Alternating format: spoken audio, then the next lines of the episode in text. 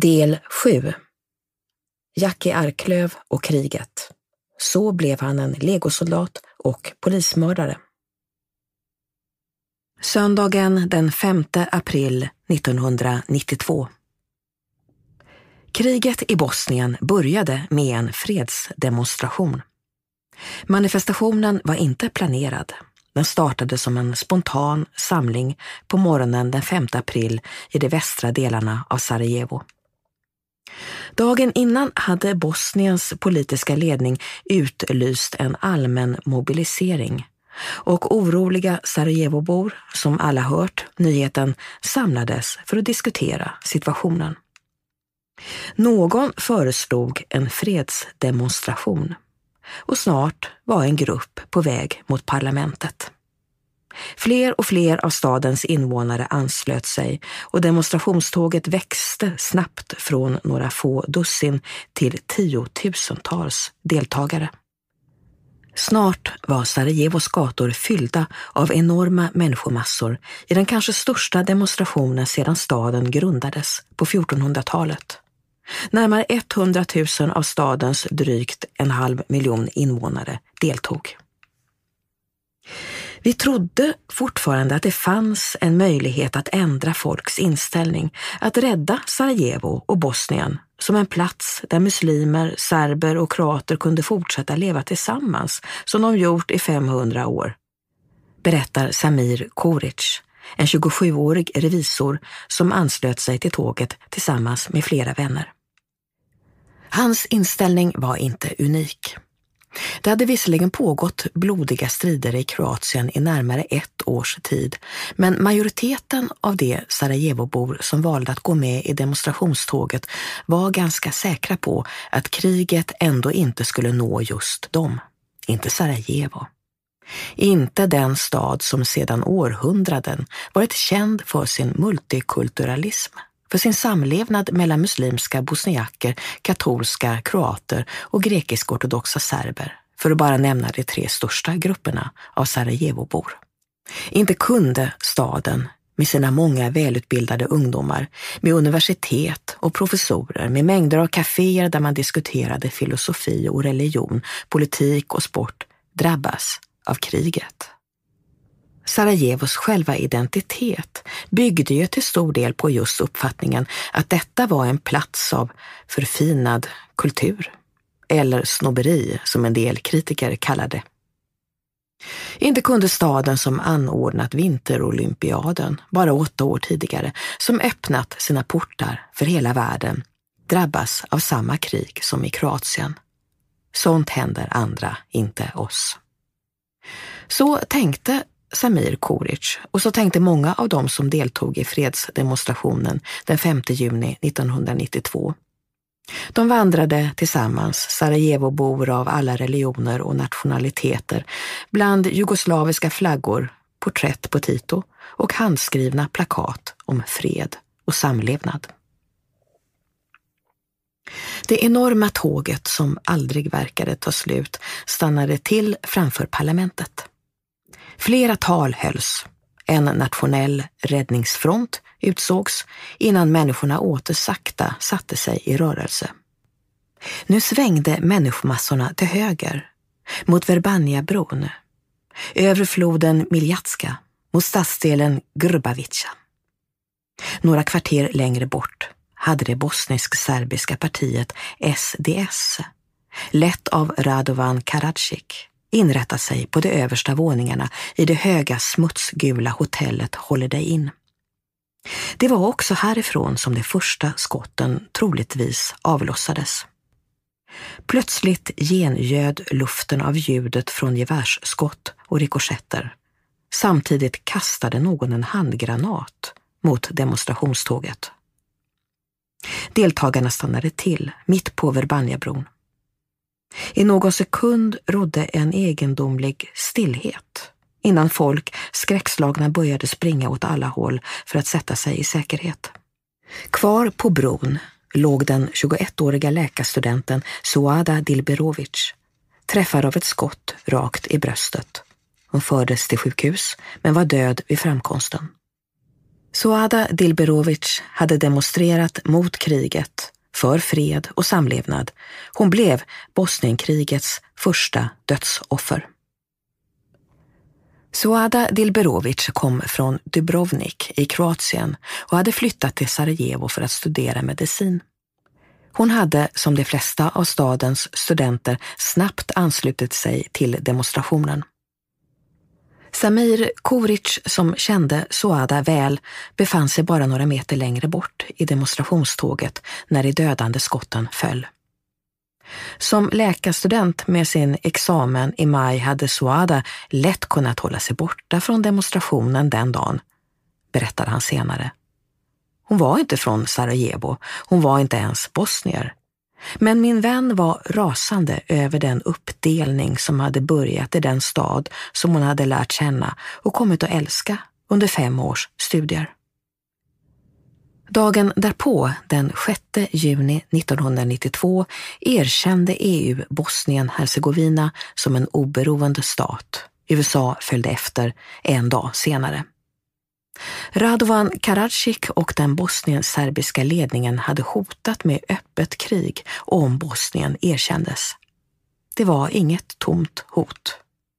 De bosnien-serbiska krypskyttarna öppnade åter eld från de översta våningarna på Holiday Inn, den här gången mot de demonstranter som fortfarande stod samlade framför parlamentet. Sex av dem dödades. Flera dussin skadades.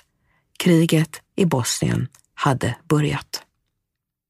Kriget skulle vara i mer än fyra år och kosta över 100 000 människor livet.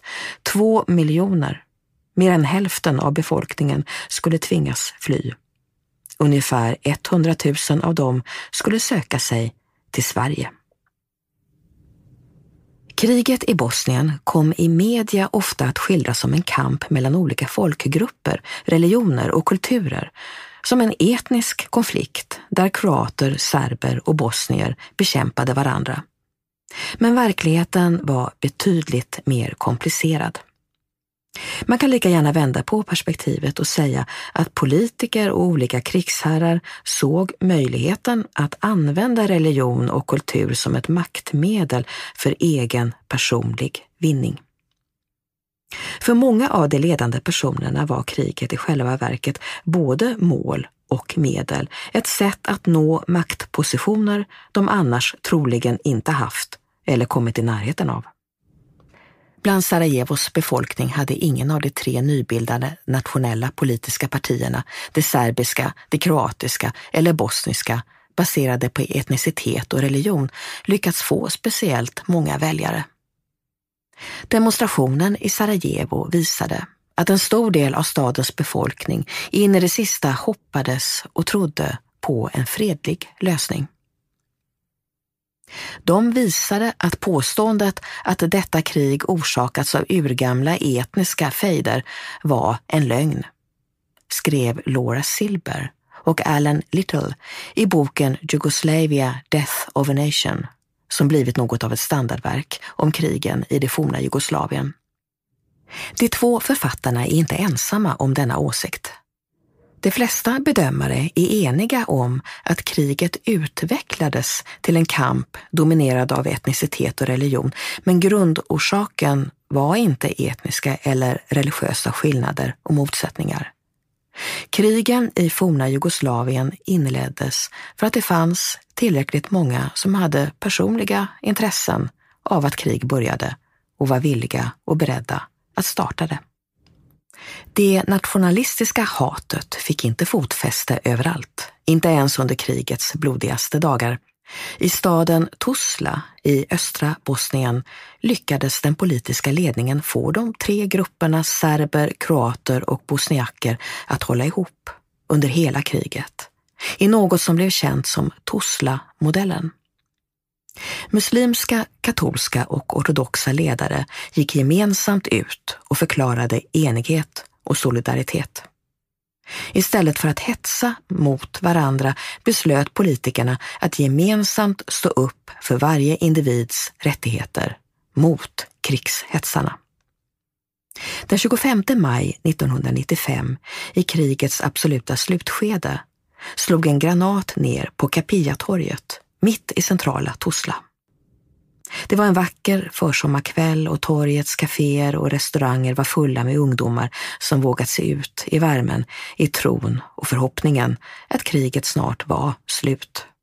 Granaten, avfyrad från serbiska ställningar strax utanför Tuzla, orsakade ett blodbad. Förödelsen blev fullständig. 71 personer dödades, 130 skadades, många av dem mycket svårt.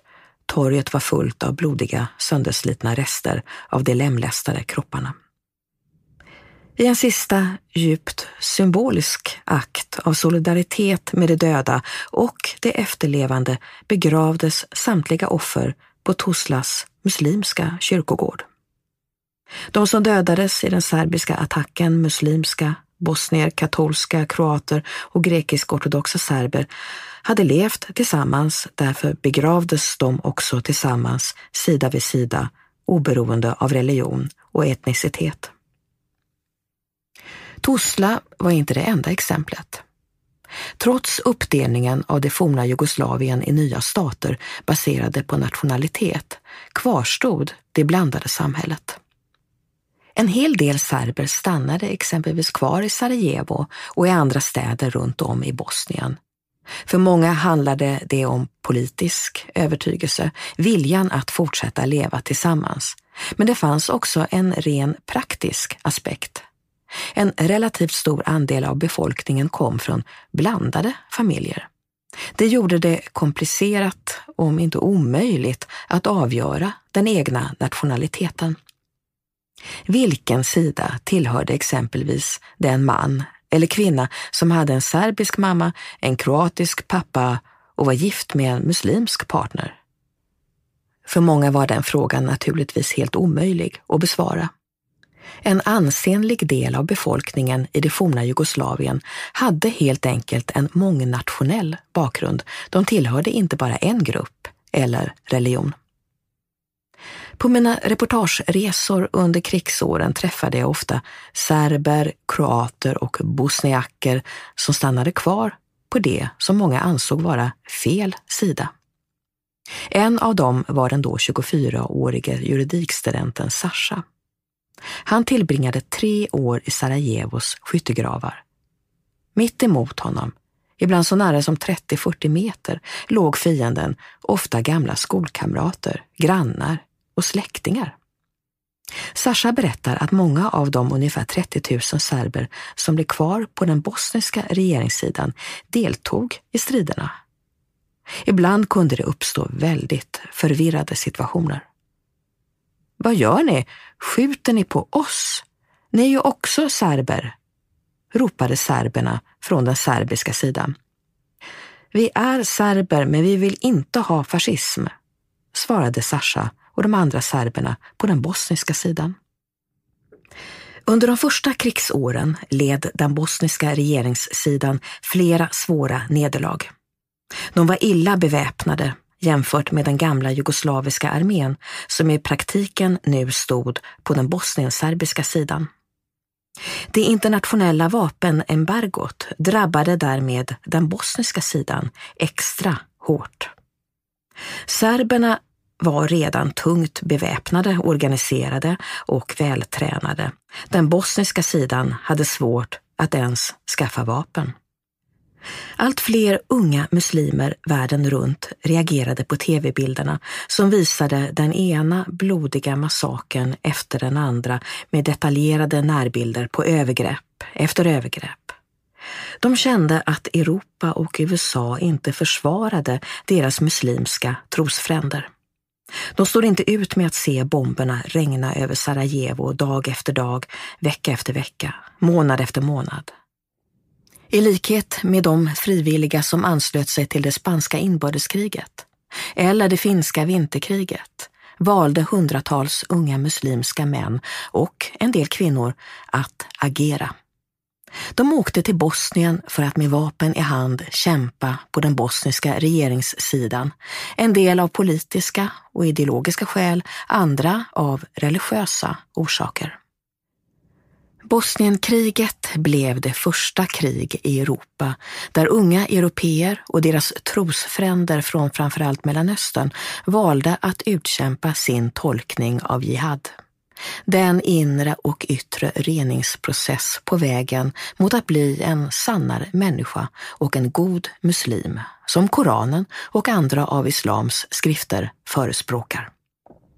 Många av dem som anslöt sig till striderna i Bosnien var unga idealister. Men bland de första som anlände fanns också hårdföra veteraner från det inbördeskrig som pågått i Afghanistan i mer än 20 års tid. Den 24 december 1979, medan stora delar av världen var sysselsatta med att fira julafton, tågade sovjetiska marktrupper understödda av tanks och stridsflygplan in i Afghanistan under förevändning att de skulle stödja den kommunistiska regim som tagit makten ett halvår tidigare.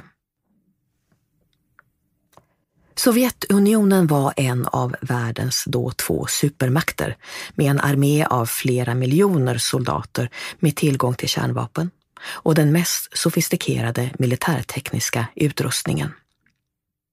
Sovjetunionen utgick ifrån att de snabbt, utan vidare protester från omvärlden, skulle kunna etablera sig som Afghanistans nya de facto makthavare. Det var ett viktigt taktiskt och strategiskt drag i det ständigt pågående globala maktspelet mellan ledarna i Kreml och Washington. Och det var fullständigt felaktigt. Sovjetunionens angrepp på Afghanistan kom snart att jämföras med USAs katastrofala krigföring i Vietnam. Precis som USA i Indokina mötte de militärt överlägsna ryssarna ett starkt och växande folkligt motstånd. Den afghanska gerillarörelsen, den religiöst baserade Mujahedin, fick inte bara ekonomiskt och militärt stöd från Sovjetunionens motståndare USA, utan också från stora delar av den muslimska världen. Oljepengar och frivilliga strömmade till för att delta i striderna. En av dem var Osama bin Laden. De sovjetiska trupperna lämnade Afghanistan i februari 1989. Men freden lät vänta på sig. Kriget fortsatte. Nu mellan centralregeringen i Kabul och de olika gerillagrupperna inom Mujahedin-rörelsen. Den 24 april 1992, efter att en fredsuppgörelse undertecknats mellan de flesta av krigets parter, tågade till slut Mujahedin-krigare in i Kabul och bildade en regering. Det nya Afghanistan, styrt av uttalat religiösa ledare, var ett faktum. Precis tre veckor tidigare hade kriget i Bosnien inletts. De två världspolitiska händelserna sammanföll inte bara tidsmässigt, de påverkade också varandra och den fortsatta utvecklingen. Efter segern i Afghanistan vände flera av krigets veteraner ögonen mot blodbadet som utspelades i Bosnien. En del av dem såg en ny uppgift, att stödja sina muslimska bröder och systrar i Bosnien. Sommaren 1995 anlände den första gruppen av Afghanistan-veteraner. Bland dem fanns män som Wahidin al-Masri med lång erfarenhet av både gerillakrigföring och av att lära ut sina erfarenheter till nya generationer av kämpar. En speciell Mujahedin-brigad sattes upp i gruvstaden Sinica i centrala Bosnien. Enligt underrättelserapporter ska även Osama bin Laden ha gett ekonomiskt stöd till såväl villiga rekryter som till de stridande förbanden. På slagfälten i krigets Bosnien slogs unga muslimska idealister, Mujahedin-veteraner från Afghanistan och även medlemmar från al-Qaida, det nätverk som Osama bin Laden hade börjat bygga upp hårdföra salafistiska religiösa ledare och finansiärer från Riyadh, Jeddah, Mecka och andra städer i Saudiarabien stöttade. De delade gärna med sig av de enorma tillgångarna från landets oljeindustri. Men det var inte bara en känsla av religiös solidaritet som lockade frivilliga. De som sökte sig till striderna i det forna Jugoslavien utgjorde en brokig skara. Vissa av dem sökte äventyret eller helt enkelt en möjlighet att få utlopp för sin fascination och sina fantasier om vapen, krig och dödande. En av dem var Jackie Arklöv, uppvuxen i Storuman i det inre av landskapet Lappland. Han hade lockats och fascinerats av militärlivet ända sedan tonårstiden. Med sig till striderna i Bosnien hade han en blå anteckningsbok där han regelbundet skrev ner sina tankar och funderingar. Under rubriken Första gången beskrev han detaljerat känslan av att äntligen få döda. Jag siktade på magområdet, han föll omkull. Jag kände en ihålig upphetsning inom mig, men han var inte död ännu. Min fiende började famla runt med armarna och utgav kvävda skrik. Jag siktade nu mot ryggraden och sköt punkteld. Han skakade en kort stund, sedan låg han stilla. I samma ögonblick sköt en smärta vass som en ispik in i mitt hjärta. Plötsligt kände jag att jag mådde bättre än jag gjort på flera månader, kanske bättre än på flera år. Nu hade jag dödat för första gången. Jag kände att jag ville fortsätta. Jag kände en overklighetskänsla inom mig.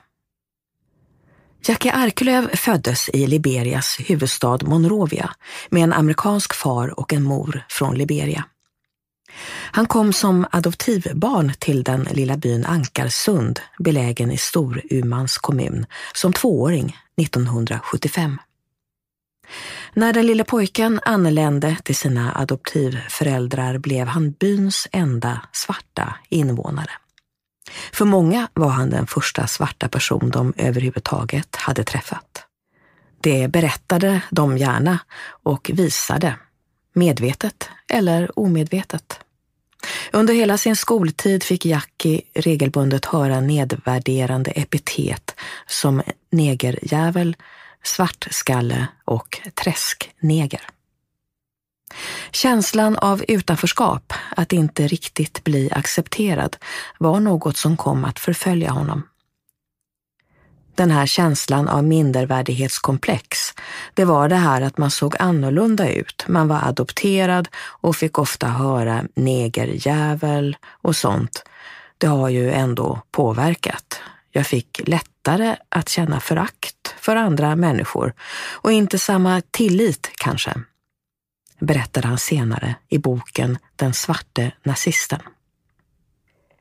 Jackie Arklöv blev tidigt en person som stod bredvid. Han var någon som fanns där tillsammans med de andra, men som ändå aldrig riktigt blev accepterad. Som inte någonsin tilläts bli en fullvärdig medlem av den övriga gemenskapen. Jackie Arklöv reagerade med att dra sig inåt, sluta sig i sina känslor, men också genom ett utagerande, ofta aggressivt beteende. Tidigare klasskamrater har berättat att han blev retad i skolan, men också att han själv gav sig på dem som han trodde sig kunna dominera eller terrorisera. Även i hemmet uppstod problem. Arklöv uppfattade att adoptivföräldrarna var stränga och krävande. De ville att han skulle lyda och anpassa sig, vilket inte fungerade speciellt väl. Föräldrarna å sin sida kände att de hade svårt att klara av den dominanta, ofta aggressiva och krävande sonen. Ej helt tillfredsställande relationer inom familjen konstaterade barnpsykiatrin i en av utredningarna om honom. Ett tag diskuterade man till och med att placera Jackie Arklöv i fosterhem. I de tidiga tonåren blev Arklöv allt mer intresserad av nationalsocialismen. Han började läsa artiklar och böcker om andra världskriget, om nazismen, judfrågan och förintelsen. I slutet på 1980-talet och i början av 1990-talet hade det, precis som i resten av Sverige, växt fram lokala grupper av skinnskallar och organiserade högerextremister, även i norra Sverige. Jackie Arklöv sökte upp den närmaste nazistgruppen, NS Östersund. Av ganska förståeliga skäl reagerade medlemmarna först med skepsis och direkt avståndstagande. En svart nazist är på många sätt en självmotsägelse. Som så många gånger förr fick Jackie Arklöv till slut vara med, men ändå inte. Han blev accepterad, men på nåder. Vi kom fram till att han får vara med oss så länge han kämpar för vår sak, han hade samma åsikter som vi när det gäller Israel och hela den prosionistiska rörelsen, så vi accepterade honom. Det gjorde vi, berättade organisationens ledare senare, men tillade att det fanns ett förbehåll. Men när vi skulle komma till makten så skulle det ju vara kastrering som gäller för honom. Trots självmotsägelsen i att omfamna en ideologi som uppfattade honom som tillhörig en underlägsen ras. Och trots avståndstagandet från de andra i gruppen kände Arklöv ändå att han hade hittat ett sammanhang, en tillhörighet. En egen plats i det universum som omgav honom. Flera år senare, efter morden i Malexander, skulle Arklöv försvara sin nationalsocialistiska övertygelse i polisförhören. Det är en sund ideologi jämfört med dagens dekadenta ideologier. Den baseras på att den starke överlever. Den är baserad på ett sunt samhälle, ett rent samhälle. Nationalsocialismen är nästan som en religion. Och en politisk ideologi utan andlighet är dömd att gå under. Vid mönstringen blev Arklöv antagen till jägarutbildningen på K4 i Arvidsjaur. En elitplacering med särskilt hårda krav på varje ung värnpliktig som hade sökt sig dit. För kanske första gången i sitt liv verkade Arklöv känna sig nöjd med tillvaron. Han har beskrivit militärtiden som den lyckligaste perioden i sitt liv. Utbildningen i Arvidsjaur är nog det jag lyckats bäst med här i livet. Därför ville jag fortsätta som soldat. Äventyret och spänningen lockade. Berättade Arklöv senare för sin lokaltidning Västerbottens-Kuriren. Men snart började problemen igen. Trots känslan av att äntligen ha åstadkommit något positivt i sitt unga liv ville det sig inte riktigt för Arklöv nu heller. Han klarade inte de mer teoretiska delarna och blev förflyttad från specialutbildningen som pansarvärnsrobotskytt till en vanlig granatkastargrupp. Trots god fysik och motivation ansågs han inte heller ha de ledaregenskaper som krävdes för att fortsätta en militär karriär. Istället för drömmen om en framtid som yrkesofficer stod Jackie Arklöv efter värnplikten åter utanför en gemenskap han önskat tillhöra.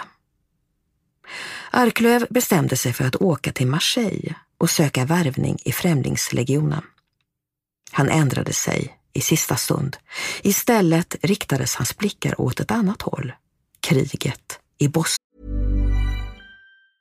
Ruby Frankie was known by millions as a very tough mom. That's exactly the way she wanted it. The social media star amassed a huge following of supporters and detractors alike, preaching the values of strict discipline. But you'll learn in a new podcast available exclusively on Wondery Plus how the small empire built by this momfluencer crumbled the moment her 12 year old son escaped their home and called 911.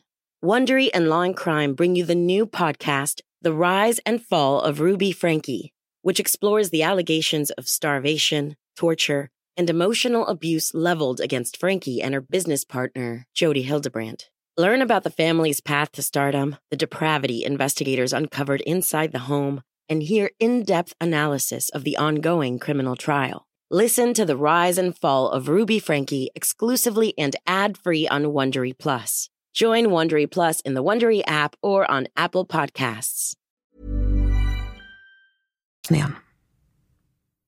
I Marseille hade Arklöv hört flera personer prata om möjligheten att ta värvning på slagfälten i det forna Jugoslavien. Lönen var visserligen inte speciellt hög, men det fanns goda möjligheter att förverkliga pojkdrömmen om kriget. Hösten 1992 åkte Arklöv till Zagreb i Kroatien, den sida han valt i kriget. Han tyckte att de ideologiskt stod hans nazistiska tankevärld närmast. Efter en kortare tid i ett förband som mest bestod av andra utländska frivilliga sökte sig Arklöv vidare. Han anslöt sig till en av de mest ökända milisgrupperna, Ludvig Pavlovich-förbandet, uppkallat efter en fallen kroatisk soldat. Ludvig Pavlovich-förbandet var en av många paramilitära grupper, halvt legala, halvt illegala, som deltog i krigen. De stod ofta för de värsta av grymheterna och övergreppen. Ludvig Pavlovich-gruppen var inget undantag. Förbandet hade bland annat i uppdrag att utföra specialoperationer, eller likvidering som Arklöv själv kallade i sin dagbok. Några av dem som utsattes för det våldsamma förbandets framfart var invånarna i ett antal mindre byar kring staden Stolats som anfölls mellan den 12 och 15 juli 1993. Tillsammans med grupper ur den reguljära kroatiska armén tog sig förbandet vidare från by till by. I Aladinici brände de ner moskén. I Pjeshivats Greda samlade de ihop samtliga muslimska invånare varefter de plundrade deras hem. En av de få som vågade höja sin röst var den 17-åriga Sanida Kaplan. Ni har ju redan fört bort männen. Varför tar ni oss nu? ropade hon till soldaterna. Svaret blev ett dödande skott i bröstet. Sanidas kropp lämnades kvar, liggande strax utanför porten. Resten av familjen fördes bort och internerades i ett tillfälligt fångläger i en skola tillsammans med ytterligare 3000 bosniaker. Jackie Arklöv har själv beskrivit Ludvig Pavlovich-förbandets arbetssätt. I sin dagbok skrev han den 24 augusti 1993 anföll muslimsk by cirka en kilometer utanför Mostar. Tog dem med överraskning eftersom vi natten före smög oss dit och vakade. Motståndet är ej hårt. Vi kastar handgranater genom fönstren, rusar sedan in och likviderar allt levande. Jackie Arklöv trivdes med sitt nya liv. Jag har alltid velat uppleva krig, berättade han något år senare på en rättegång. När man är nära döden lever man på riktigt. När Arklöv åkte hem till Ankarsund på en kort permission tog han med en reporter från lokaltidningen Västerbotten-Kuriren till sitt gamla pojkrum och visade stolt upp tygbitar som han klippt ut från dödade soldaters uniformer och limmat fast på en tavla på väggen. Jag sparar på dem, förklarade Arklöv. Han visade också upp ett tidningsurklipp där några av männen i hans förband sparkar på en man som ligger på gatan. Visst är de fascister, men jag brydde mig inte om det konstaterade Arklöv och tillade att ingen tycker om muslimer. Vare sig han själv eller någon annan i det forna Jugoslavien. De är som judar. Man kan inte lita på dem. Men vissa dagar kände också Arklöv att det kunde bli svårt. En fruktansvärd likstank slår emot oss. skriver han i sin dagbok den 27 augusti 1993. Vår överste ger order om att alla kroppar som är civila måste omedelbart föras undan, brännas eller begravas, ett skitjobb som inte har sitt like. Stanken sätter sig in i uniformen, helst från halvbrända lik. När männen i Ludvig Pavlovich-förbandet inte deltog i specialoperationer arbetade de som fångvaktare eller förhörsledare i olika läger. Jackie Arklöv utmärkte sig, enligt flera vittnen, som särskilt sadistisk mot fångarna. Vid ett förhör med en bosnisk man vid namn Mohamed Begovic i militärförläggningen i Grabovina använde Arklöv en slang från en brandsläckare med ett munstycke i metall i änden som tillhygge mot sitt offer. Arklöv slog gång på gång den tunga slangen med munstycket på Mohamed Begovics armar, rygg, huvud och bröst. Efter ett tag bad Arklöv Begovic att sträcka fram sina händer, varpå han slog med slangen tills huden sprack och benet blottades. När Arklöv fortfarande inte ansåg sig ha fått det svar han ville beordrade han Mohammed Begovic att sträcka ut sin tunga, som han sedan slog på tills den sprack med blodet forsande ut ur de sönderslagna köttslamsorna. Mohamed Begovic var en av de hundratusentals bosnier som senare lyckades fly från Bosnien. Han hamnade i Sverige där han också fick asyl.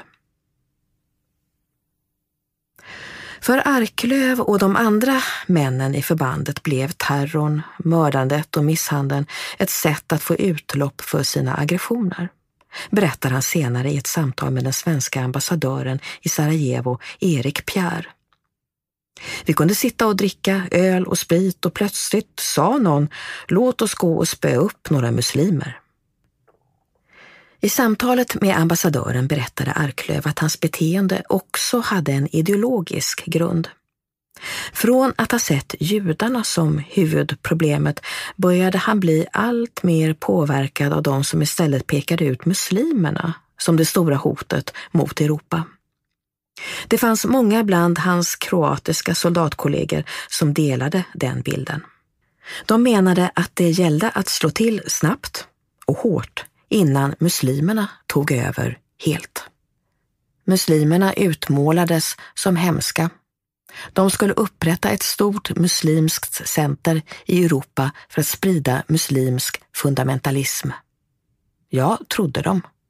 Kroaterna var hela tiden vänliga de accepterade mig. Den 4 maj 1995 greps Jackie Arklöv av bosniska militärpoliser i staden Mostar efter att han förirrat sig till den bosniska sidan. I september samma år dömdes han av en bosnisk domstol till 13 års fängelse för krigsförbrytelser, bland annat tortyr och misshandel. Ett drygt år senare, den 7 augusti 1996, frigavs Arklöv efter ingripanden från den svenska ambassaden och utrikesdepartementet i en fångutväxling. Svenska FN-soldater förde omgående Arklöv i säkerhet till Tuzla. Dagen därpå flögs han hem till Sverige i ett av svenska flygvapnets Herculesplan. I Sverige hade Arklöv under tiden blivit en i hög grad oangenäm fråga. Vad gör man med en person som dömts till ett mångårigt fängelsestraff för grova krigsbrott och frigivits efter knappt ett år? Svaret blev att åtala honom även i Sverige. Arklöv greps av svensk polis omedelbart efter landningen på Arlanda flygplats och fördes till Kronobergshäktet i centrala Stockholm. Han häktades dagen därpå misstänkt för folkrättsbrott. En månad senare, den 5 september 1996, släpptes han från häktet eftersom bevisläget inte ansågs vara tillräckligt starkt. Ytterligare fem månader senare, den 29 januari 1997, lade den svenske åklagaren Jan Danielsson ner fallet helt och hållet. Jacke Arklöv var nu inte bara en fri man. Han tillerkändes också ett skadestånd för tiden han suttit häktad. Arklöv, som bara några månader tidigare suttit fängslad i ett bosniskt fängelse för grova krigsförbrytelser, kunde nu i frihet i Sverige kvittera ut 27 000 kronor. En av dem som läste de många tidningsartiklarna om den svenske nazisten som stridit i Bosnien var Tony Olsson. Han satt för tillfället inlåst på Tidaholmsanstalten, dömd för att ha förberett ett beställningsmord på en fembarnsmamma. Olsson hade en lång brottskarriär ända sedan barndomsåren. Han hade tidigare dömts för bland annat snatteri, stöld, rån, olaga hot, skadegörelse, urkundsförfalskning och vapenbrott. Under de många fängelsestraffen hade Tony Olsson kommit i kontakt med flera nazistsympatisörer och själv blivit en aktiv, ideologiskt övertygad nazist. En av dem som hade inspirerat Olsson och som han själv började brevväxla med var den tidigare VAM-ledaren Kristoffer Ragne som avtjänade straff på Kumla. Givetvis kan vi inte bekämpa en i grunden ond och våldsbenägen regim med parlamentariska metoder. Gerillans väg är vägen till seger, skrev Ragne i ett av sina drygt 30-tal brev. Han påpekade vikten av militär träning och att ta kampen seriöst. Vad vi håller på med är ingen barnlek utan blodigt allvar. Tony Olsson gick med i nynazistiska riksfronten 1993. Då var han 21 år och avancerade snabbt till distriktsledare i Örebro.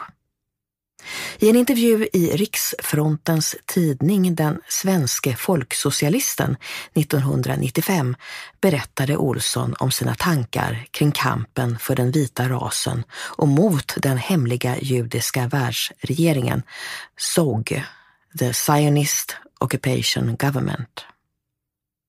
Framtiden ter sig mycket ljus för mig och kampen jag ser inget hinder i att vi inom fem snara år kommer att vara en maktfaktor i politiken. Det som krävs är vår benhårda vilja till seger och förmågan att föra oss dit. Viljan har vi, även förmågan finns. Det enda problemet är likvida medel. Men med tillräcklig ambition så ska vi lyckas med det också.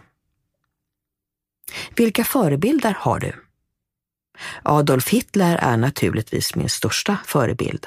Jag hämtar mycket från honom när jag debatterar och argumenterar. Även kämpar inom våra led som visat sig värdiga att slåss med oss och mot SOG tillhör mina förebilder. Vad tycker du är den nationella rörelsens största fiender? Kommunismen internationalismen och förstås allas vår fiende, juden, skaparen av all degenerering och kulturell utplåning. Nu satt Tony Olsson i sin cell och läste allt mer intresserad den ena artikeln efter den andra om Jackie Arklöv. Han insåg att det här var precis den person han länge letat efter. Tillsammans med en annan intern, Mats Nilsson, hade han nyligen, inspirerad av brevväxlingen med Ragne, grundat en ny militant nazistisk kampgrupp, NRA, Nationella republikanska armén. Den militära förebilden var IRA, Irländska republikanska armén. Tanken var att ta vid där VAM, vitt ariskt motstånd slutade några år tidigare, men med en bättre uppbyggnad och en starkare organisation. Tony Olsson författade ett brev till den svenska legosoldaten Jackie Arklöv och skickade det till honom i Kronobergshäktet. Det blev inledningen till en intensiv brevväxling. Tony Olsson erbjöd Arklöv medlemskap i en ny gemenskap. Saken är denna. Det förekommer en uppbyggnad av en militant nationalsocialistisk organisation som har för avsikt att verka i hela riket. Dess främsta mål är att via tillåtna som otillåtna medel verka för att dagens parlamentariska system störtas, skrev Tony Olsson. Han föreslog att Arklöv med sin militära bakgrund och erfarenhet skulle ansluta sig till striden som väntade. Det är en kamp värt att offra livet för. Med sanning som vapen och en stark övertygelse är hälften vunnet. Med de resurser vi har till vårt förfogande ska vi skapa en rörelse som är både starkare och effektivare än vad VAM någonsin var eller kunde ha blivit. Arklöv tackade ja till erbjudandet. Tillsammans med Tony Olsson och ytterligare två män i den nazistiska terrorgruppen inledde Arklöv en serie bankrån hösten 1998 som ett första steg i att bygga den ekonomiska basen för det raskrig de planerade. I det första rånet, riktat mot en ICA-butik i Trollhättan den 1 november, deltog inte Arklöv, men han fick ett entusiastiskt brev två dagar senare av Tony Olsson. Jag kan stolt meddela att kampen har börjat. Trots att Tony Olsson och de andra männen i gruppen satt i fängelse hade de inga svårigheter att ta sig ut för att påbörja sin kamp för vit överhöghet. De ingick alla i ett uppmärksammat teaterprojekt lett av dramatikern Lars Norén. Denna hade, efter att ha fått ett brev från Tony Olsson, med stor entusiasm engagerat fångarna i en uppsättning om livet som nazist, med riktiga nazister i huvudrollerna. Tony Olsson och de andra deltagarna i teaterprojektet tilldelades generösa permissioner av kriminalvården som de utnyttjade för att öva med Lars Norén i några timmar. Resten av tiden i frihet planerade och genomförde de bankrån för att finansiera det kommande raskriget. Två och ett halvt år efter att Arklöv släppts ur Kronobergshäktet, i brist på bevis för folkrättsbrott i Bosnien, rånade han och Tony Olsson tillsammans med Andreas Axelsson Östgöta Enskilda Bank i Kisa den 28 maj 1999. Bytet blev över 2,5 miljoner kronor. I den efterföljande polisjakten hann en polisbil upp rånartrion som låg i bakhåll, skymda av en kurva. Skottlossning utbröt. Efter en kort eldstrid tystnade vapnen. De två polismännen, Olle Borén och Robert Karlström, hade båda skadats. En man ur rånartrion gick fram till de skadade polismännen. Han sköt båda. Den ena med ett nackskott från några centimeters avstånd, den andra med ett lika nära skott avfyrat rakt i polismannens panna. Vid båda morden använde skytten polisernas egna tjänstevapen. Den som höll i vapnen var Jackie Arklöv. Jackie Arklöv var inte den enda svensk som deltog i striderna i det forna Jugoslavien. Flera andra svenskar tog värvning såväl i den kroatiska som i den serbiska armén och i de närstående milisgrupper. Det fanns också svenskar som kämpade på den bosniska sidan. En av dem var Mikael Glinka. Till skillnad från Arklöv var det inte pojkdrömmar om soldatlivet och en allt starkare besatthet av tankarna kring att döda som fick honom att åka till det forna Jugoslavien. För Glinka handlade det snarare om en religiös iver och en önskan att få slut på ett krig som kostat så många av hans muslimska bröder livet.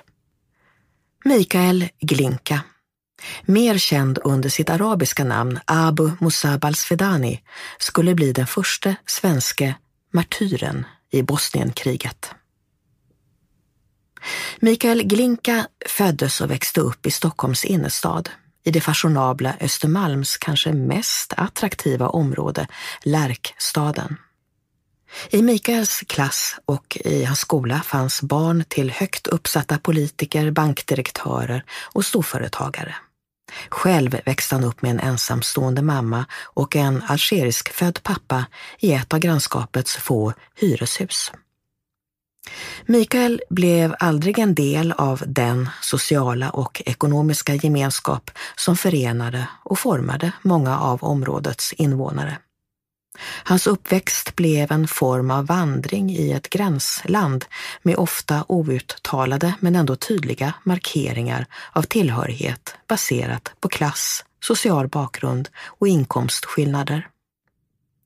De synbart jämlika barnen i hans skola levde ändå helt olika liv, vilket inte minst visade sig och tydliggjordes under sommarloven. Medan de andra barnen åkte på ridläger eller seglade med sina föräldrar drev Mikael runt på Stockholms gator och försökte sysselsätta sig själv utan pengar och med alla kamraterna bortresta med några få veckor på stadens kollo som enda sommarnöje. Hans kollosomrar stod i stark kontrast till övriga klasskamraters sommarvistelser på landställen och olika ridläger berättade hans bästa vän Kristin Kars. Hennes pappa var handelsminister i den borgerliga regering som satt vid makten när de två bästisarna gick i lågstadiet. Mikael Glinka tillhörde inte bara den lilla grupp som växte upp i en hyreslägenhet. Han var också ett av få barn i skolan med utländsk bakgrund. Mikael hade visserligen knappt någon kontakt med sin pappa som återvände till Algeriet när Mikael bara var några år gammal. Men fadern sysselsatte ofta hans tankar, berättade Mikael för sin bästis. Han saknade att han inte hade en pappa som var närvarande, men han kunde också vara lite stolt över honom. Han kunde berätta om honom mindes Kristin Kars i dokumentärfilmen Det svider i hjärtat, den första större skildringen av den svenska jihadisten. Enligt dokumentären visste inte Mikael att hans far inte återvänt till Algeriet frivilligt. I själva verket blev han utvisad för flera grova brott, däribland två våldtäkter, samt innehav av en illegal spritklubb på David Bagares gata i centrala Stockholm. Sanningen om den idealiserade pappan blev uppenbarad för Mikael först långt efter att han lämnat barndomen. Mikael Glinka var tidigt en orolig själ som hade svårt att komma till ro både med sig själv och med sin mamma. I åttonde klass rymde han hemifrån. Han tillbringade dagarna på Stockholms gator och torg, en vinddriven existens som övernattade i bussar eller på tunnelbanan. Men han behöll en viss kontakt med sin vän Kristin från skoltiden. I dokumentären berättar hon om ett av deras möten på en julafton. Familjen Kars var mitt uppe i sitt traditionella julfirande. Släkten var samlad, alla dansade ystert runt i paradvåningen, skrattade, tjoade och stimmade, röda i ansiktet av dans och julsnapsar. Då ringde telefonen. Det var Mikael. Han undrade om de kunde ses. Kristin tog på sig jackan och gick ut för att träffa och önska vännen god jul. Jag visste att han bodde nere i tunnelbanespåret, berättar Kristin. Så kom jag ner till tunnelbanan. Då satt han där på en bänk, alldeles ensam, på julafton. I de sena tonåren började Mikael Glinka besöka Källarmoskén på Ringvägen i stadsdelen Södermalm i Stockholm.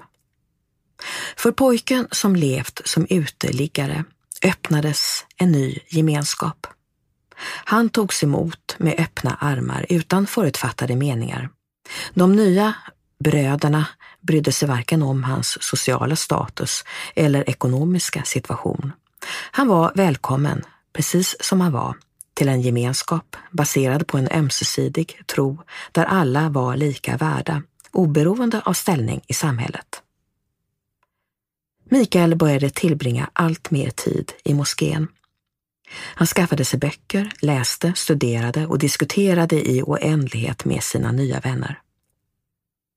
Han beskrev sina känslor och sitt nya liv i ett entusiastiskt brev till Kristin Kars. När jag mötte en riktig troende muslim som berättade om islam för mig så reste sig håret på min kropp och det kändes som om en fängelsedörr öppnades. Och i den fanns mitt hjärta och jag kände hur jag blev fri. Och jag kände hur smutsen rann bort från mitt hjärta. Mikael Glinka bestämde sig för att ta ytterligare ett steg i sin personliga resa i religionens värld och åkte till Saudiarabien för att studera arabiska och den muslimska lagstiftningen sharia. När han återvände två år senare var han en övertygad anhängare till den hårdföra salafistiska versionen av islam som predikas i Saudiarabien. Den förespråkar bland annat en strikt åtskillnad mellan könen och en bokstavstroende syn på islams texter med blodiga straff, piskningar, stympningar och avrättningar av dem som avviker från den rätta vägen. Mikael Glinka började nu aktivt predika. Han försökte omvända vänner och bekanta, inklusive sin mamma, till det som han ansåg vara den enda sanna riktningen inom islam. Samtidigt radikaliserades han allt mer. Likt många andra unga muslimska män såg han under allt större ilska och besvikelse hur muslimer förföljdes och dödades i Afghanistan. Där fortsatte gerillakriget mot Sovjetunionen utan avbrott mer än tio år efter den sovjetiska inmarschen 1979. Till slut bestämde Mikael sig för att åka till Peshawar i Pakistan, centrum för hundratusentals flyktingar från Afghanistan. Där fanns också många av de jihadister och mujahedin som krigade i Afghanistan. Först, likt i Stockholm, inriktade sig Mikael Glinka på att predika och vinna nya anhängare. Snart slöt han dock följe med en mer militant vän och vandrade över bergen till Afghanistan för att få vapenträning, ett mujahedin-läger. Där lär Mikael Glinka även ha deltagit i regelrätta strider. Efter tiden i Afghanistan återvände Mikael Glinka, som nu kallade sig Abu Musab, till Sverige och gifte sig med en troende muslimsk kvinna. Han hade tänkt börja ett nytt, lugnt familjeliv, men när bilderna från krigets Bosnien började kablas ut kände han att det inte var rätt att sitta hemma i en ombonad lägenhet när hans bröder och systrar bokstavligt talat slaktades. Abu Musab beslöt sig för att återigen delta i Jihad, det heliga kriget, denna gång i Bosnien. Han anslöt sig till en internationell brigad av islamister, däribland andra veteraner från Afghanistankriget i närheten av berget Igman i centrala Bosnien. Den 18 september 1993, i hårda strider mot kroatiska trupper i närheten av staden Vites, dödades han av en kroatisk krypskytt. I den propagandafilm som spreds kort efter hans död försöker några av Mikael Grinkas kamrater i skyttegraven dra bort hans lik undan skottlossningen. Närbilder visar hans döda ansikte samtidigt som en av hans bröder ropar Vi ber Gud att ta emot honom som martyr. Mikael Glinka eller Abu Musab al-Svedani, blev med stor sannolikhet den första svenska jihadisten att dödas i strid. Två decennier senare, under kriget i Syrien, skulle han följas av många, många fler.